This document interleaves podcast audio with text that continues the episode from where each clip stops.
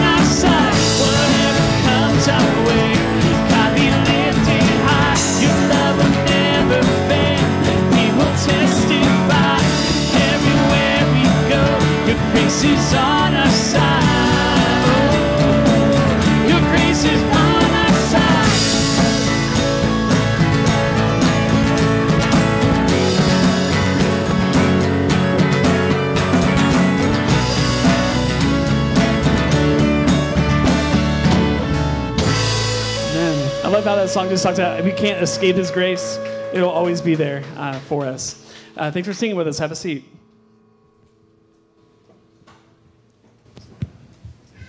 Thank you. Zach, you're a good bass, bass player, dude. I always enjoy watching you up here. He, you don't you don't talk much, but it's like you speak through your bass guitar. You know, I probably heard you say five words, but watching you play bass is awesome. So thanks for thanks for being up awesome. here. Uh, I I only have one announcement, and that is 6:30 Wednesday nights. The Gathering. Uh, we've been doing it two weeks in a row. It's been great. Uh, attendance uh, attendance increasing, so there is plenty of room. So Wednesday night, 6:30, uh, right here in the church, we have uh, I guess what I'll call a mystery potluck because it's not super coordinated and everybody just so you you may have 18 bags of chips and some cookies or you might have you know a pizza and a stew and you just never know but everybody brings something if uh, we have started our study but that's okay you can jump in it's not like you know uh, we're not going to be like oh tell them what happened they're not going to know so jump in at any point uh, 6.30 wednesday nights the gathering uh, everybody is welcome we are glad that you are here. Thank you. The, I'm glad the transi- I've been told we're supposed to be really slow on the transition, so it's good that you took a while getting up here. Oh, thanks. I don't need that. Here you go. Am I on? Can you hear me? No. I switched. Knowing that are who God says that we are.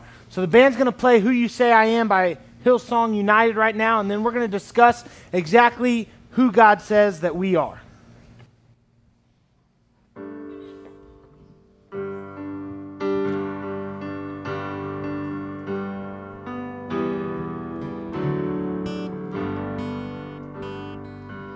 Who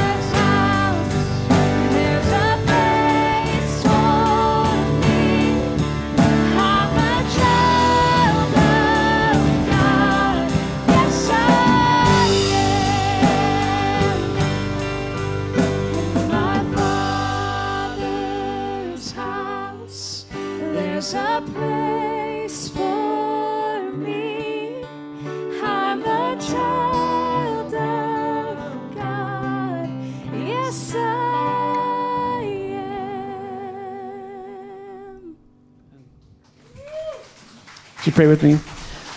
God, we are just, my, my mind is blown just thinking about these lyrics. Um, we, um, we find our identity in you, literally. And there is, is nobody else. It is in nothing else, nothing that gives us purpose in life except for you. Um, we are chosen um, by you, and we are exactly who you say that we are. Help us to remem- rem- remember uh, today, to, to learn today as we read your word, and to remember this week, Lord, that, that you are um, for us and, and not against us. You're with us every step of the way. We love you, God. In your name I pray. Amen. Amen. Amen.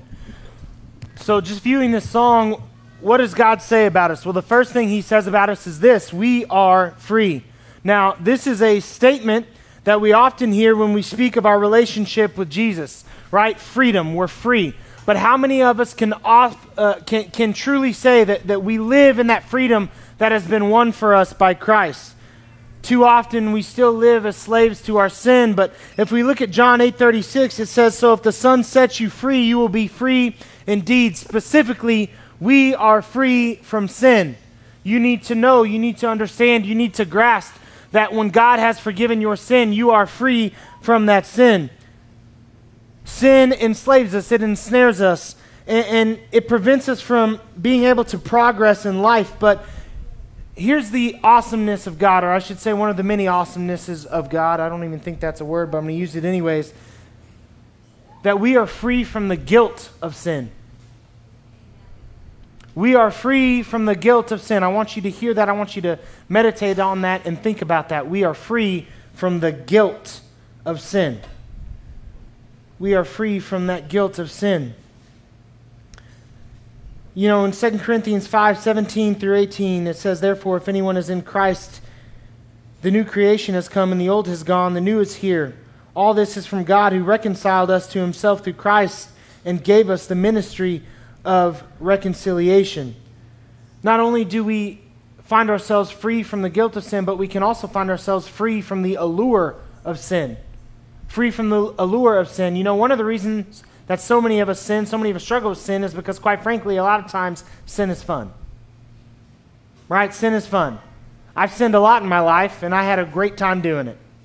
Uh, not that I would advise you to continue down that path. I obviously did my best to leave that path, but the allure of sin is something that, that, that Christ can free us from because even though at times we feel like we're having fun, sin ultimately leads to our death and to our destruction. And we, we gain this freedom through the renewing of our minds and the changing of our hearts. I'm going to read 2 Corinthians 5 17 and 18 again. Therefore, if anyone is in Christ, the new creation has come, the old has gone, and the new is here. The new is here. All this is from God who reconciled us to himself through Christ and gave us the ministry of reconciliation. We need to take ownership of our freedom and exit the sin cycle. We need to take ownership of our freedom and exit the sin cycle.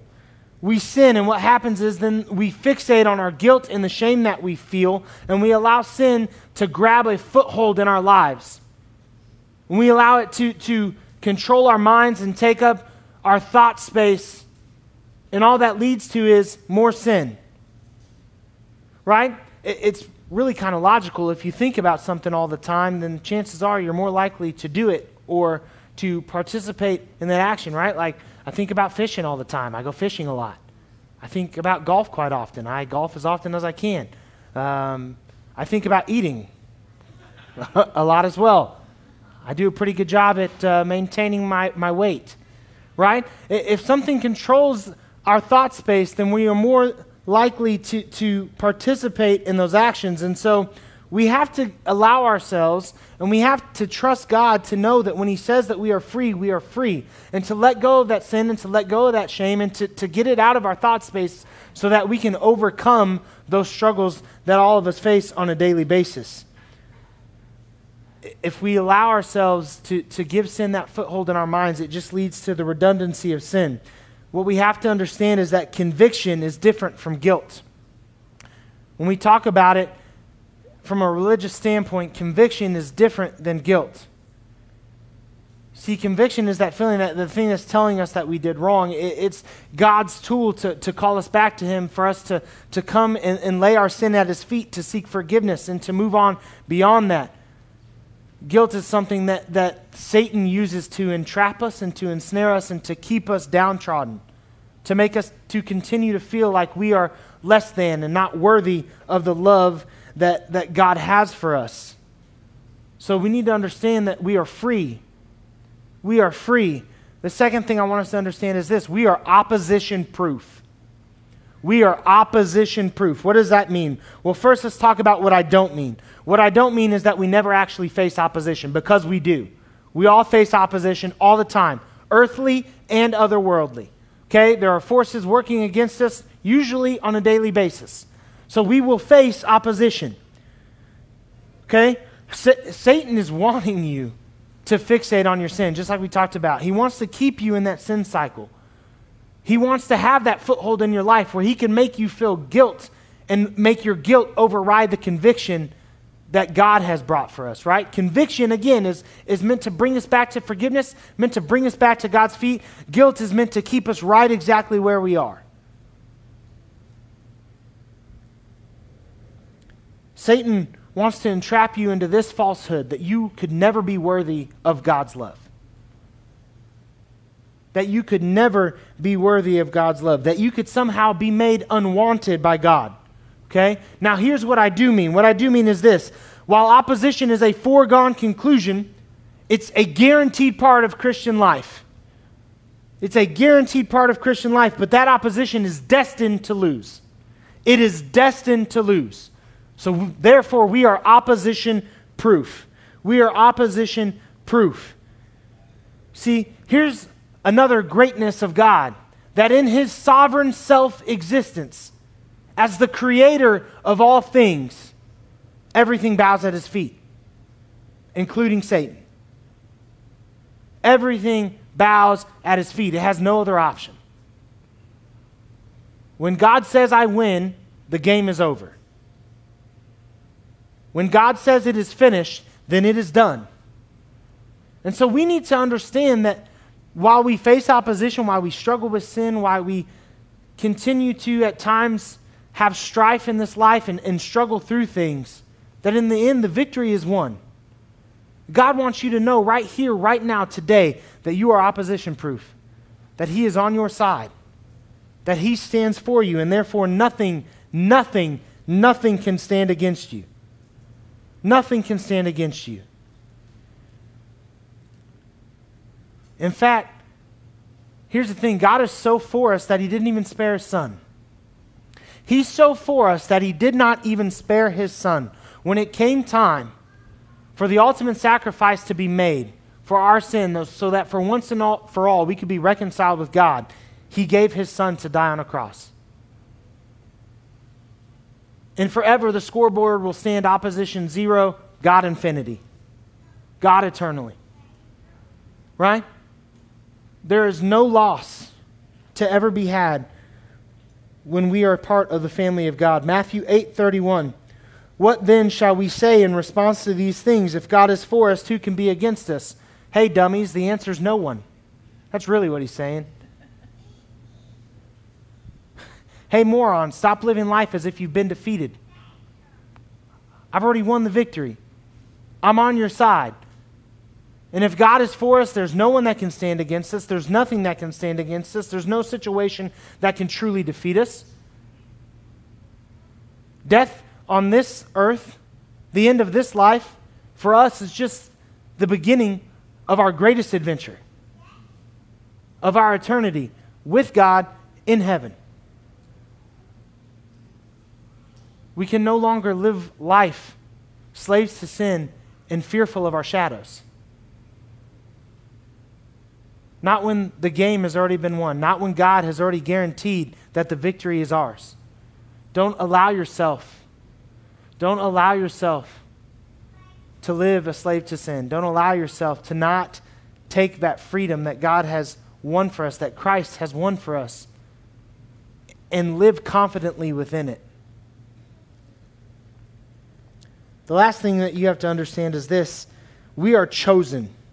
We are chosen. John 1:12 Yet to all who did receive him to those who believed in his name he gave the right for them to become children of God. I am chosen and not forsaken.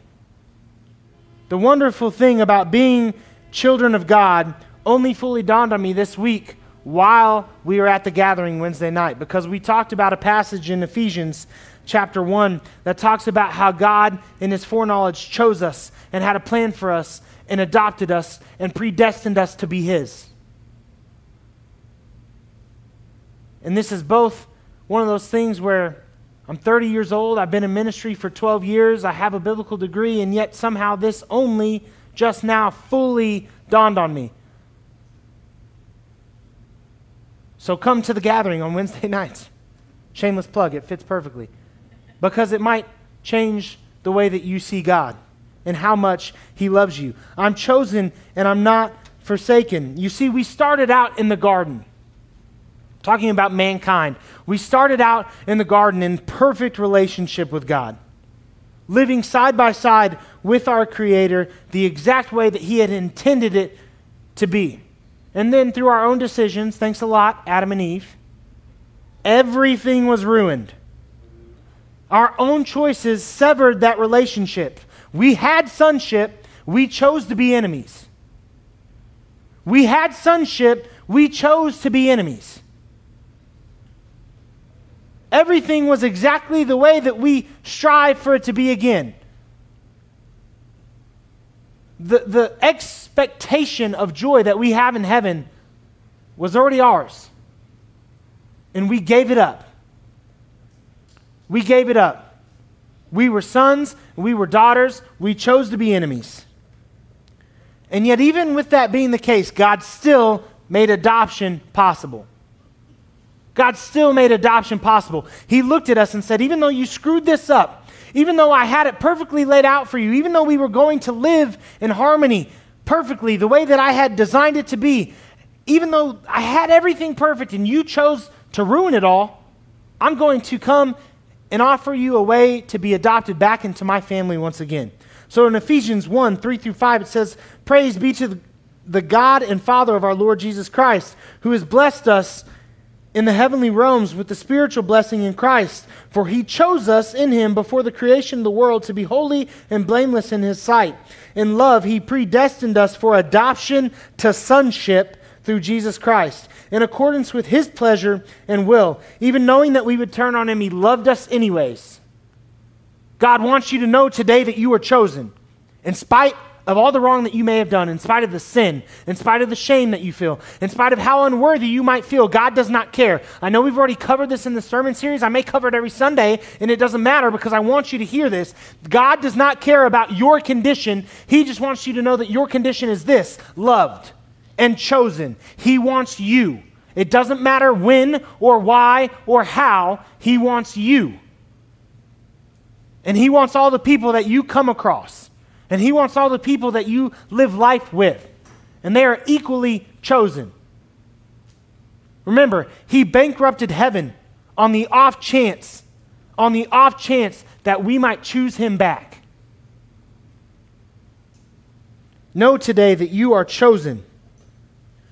He knew we would abandon sonship, and through Jesus made adoption into sonship possible again.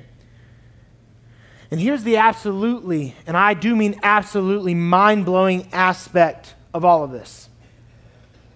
When that happened, when God made sonship again possible, we became co heirs with Christ. I want you to think about that for a second. I want you to think about that for a second because none of us would ever count ourselves on the same level as Christ. And yet, that's exactly where the love of God put us. We're not a tier below, we're on an even playing field. We become co heirs with Christ. It probably is making you a little uncomfortable right now to hear me say that because it makes me uncomfortable to say it, it makes me uncomfortable to read it and realize it. But we become co heirs with Christ. Romans 8 17. Now, if we are children, then we are heirs, heirs of God, and co heirs with Christ if indeed we share in his sufferings in order that we may also share in his glory. See, we would never count ourselves worthy or capable, but through our adoption, we are on equal footing with Christ. And if that doesn't blow your mind, and if that doesn't solidify how much you are loved by God the Father, I don't know what else will. If that doesn't change your outlook on your struggle with sin, or your struggle with life, or your self worth, or fill in the blank, if that doesn't show you exactly how loved you are by God, I don't know what else to tell you. I don't know what else to tell you. Because God, through His grace and His love for us, made us equal with a perfect and spotless Lamb. Set us up as co heirs with the one and only individual who ever walked this earth and lived life perfectly, without sin, blameless. Who took on our sin and had his body broken and had his blood shed to cover all of our sins just to ensure that all of us would be on equal footing with him. Absolutely, positively mind blowing. But because of that love, we have a place in our Father's house. And it isn't in the servants' quarters. It isn't in the servants' quarters, it's in the throne room. We worship because we are free. We worship because we are chosen. We worship because nothing can stand against us. And we worship because we are adopted. I think one of the most important things that we can do throughout this series is to identify personally for each and every one of us why we worship. You want a challenge for this week. At some point during this week, I want you to give yourself time 15, 20, 30, an hour, two hours, however long it takes to write a manifesto, so to speak, on exactly why it is while you worship. Why is it that you worship? This is why I, Phil Souza, worship. This is why I, Jack Altermat, worship. Right?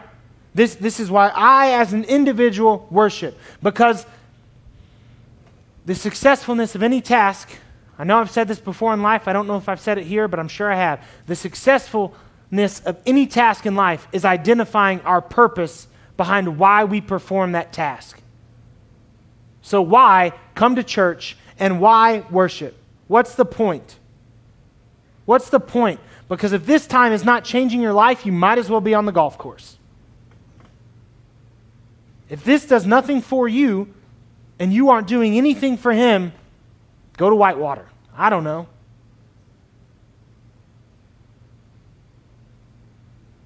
Harsh but true.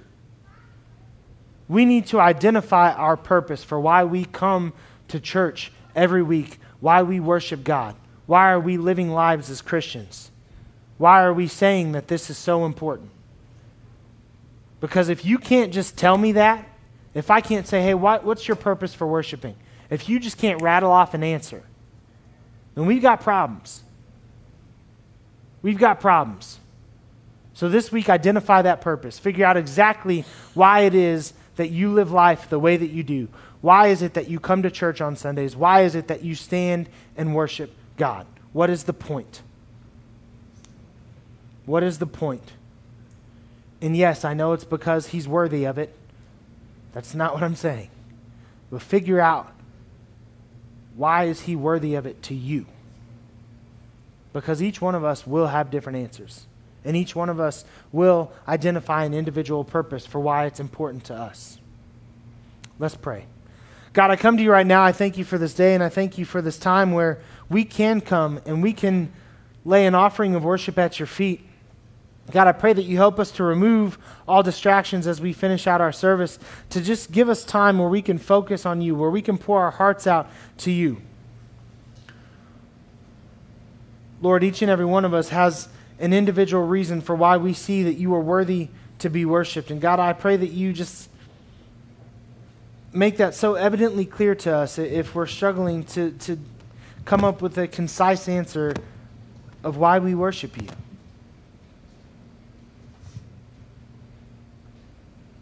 You chose us when you could have forsaken us. When we chose to be enemies, you gave us a way to be sons and daughters again. Frankly, we will never ever comprehend why, other than what it is that your word tells us. And what it tells us is that you love us. You love us.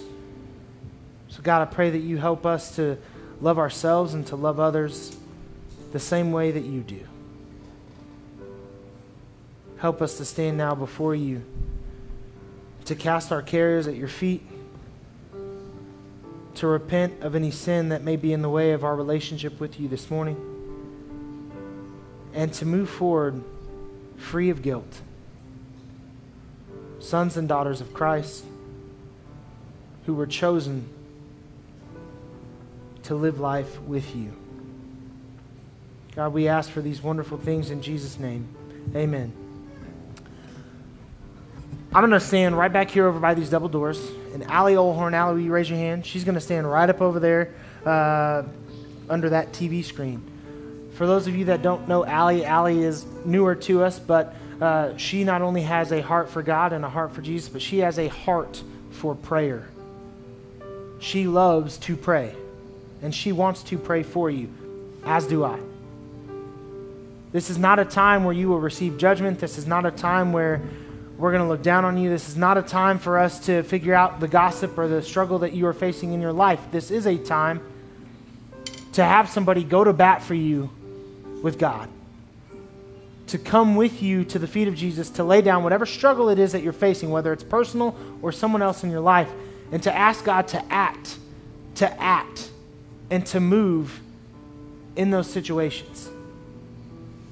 Prayer is one of the most powerful tools that we have to experience freedom and to experience the love of God. But we have to use it. We have to use it. And so she's going to stand right over there, and I'm going to be back here. And if you want to pray with either one of us, know that in no way, shape, or form are you a burden. It is our joy. It is our joy to be able to pray with you. Otherwise, stand with us now and let's worship the God who chose us.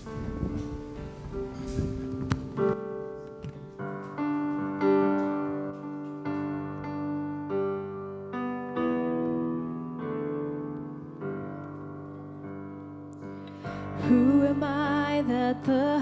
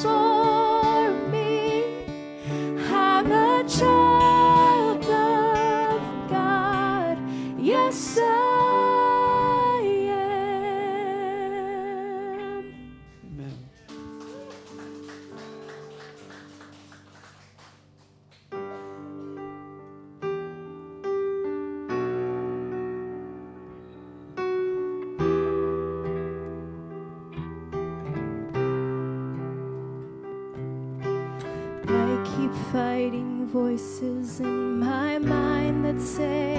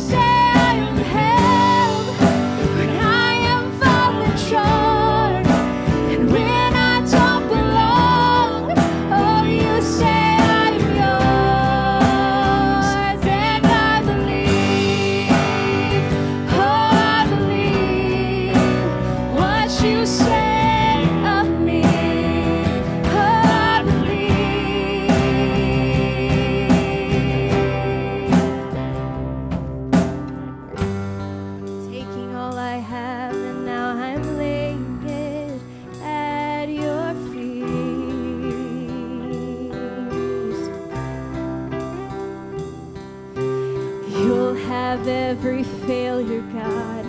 You'll have every victory.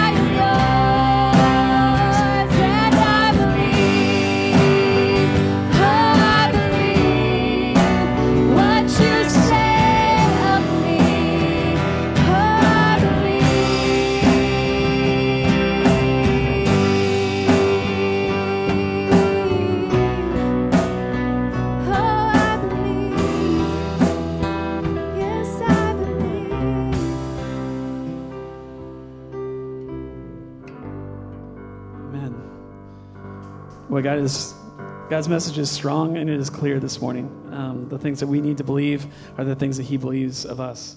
Um, uh, go ahead and ha- have a seat if, if you'd like. We're going to sing one more song this morning before we go. And um, if you would like to give in person, we're just asked that you give on your way out. Um, uh, if you've not already, there's a, a box in the back that you can uh, drop your um, tithe money into if you'd like. Um, we're just not going to pass the plate um, during this time. Um, and so, uh, and if you're watching us online, you can give online if you want. If you're watching us, if, if you're here worshiping with us in person, you can give online. So um, that's always an option for you. Let's uh, uh, pray for our offering and then we'll sing one more song. God, we thank you um, that you are alive and well, you presently call us sons and daughters. It's not one day when we get to heaven, when we finally meet you face to face, that that is the day that we become adopted by you. It is now. It is right now. It is today. We are currently co heirs with your son, which just blows my mind. And Lord, I pray that we would live like that, that we would actually every day live like a son, like a daughter of the Lord Jesus Christ, of God Himself, and not play this game where we, we just consider our, our, our lives just one more breath into the ether, that, that our lives have purpose. Our, we are here for a reason. And you yourself have called us worthy and worth something. It's all because of you, Lord. No matter what the world tells us we're worth, it doesn't matter. Uh, the only thing that matters is what you say. Lord, as we give our tithes and our offerings to you now, I pray, Lord, that um, it, it would be something that would bring more people into this realization that they are worth something real, like real and tangible. And this, this world may throw them away, but, but you have something to say to them. Help this, this tithe and this offering to go towards bringing more people into your family. In your name I pray. Amen.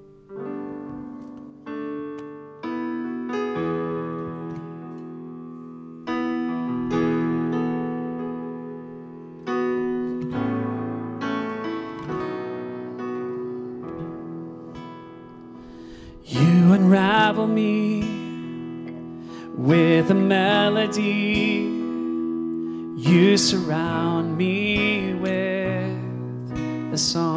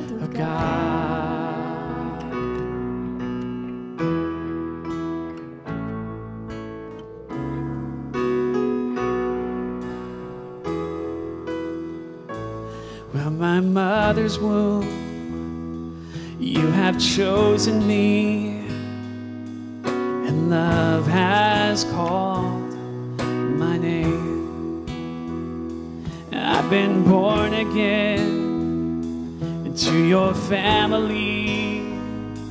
Your blood flows through my veins. I'm no longer a slave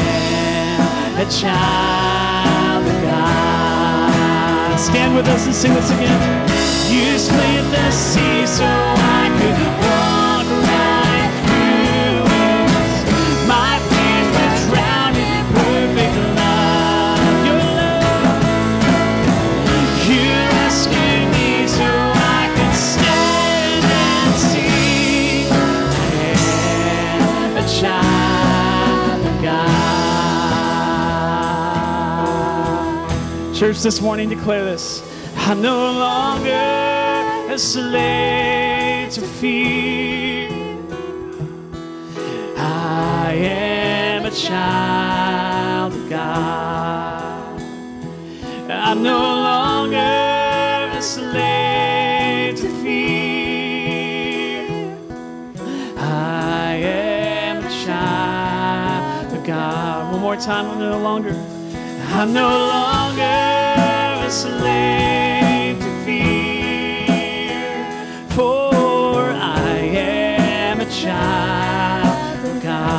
forever.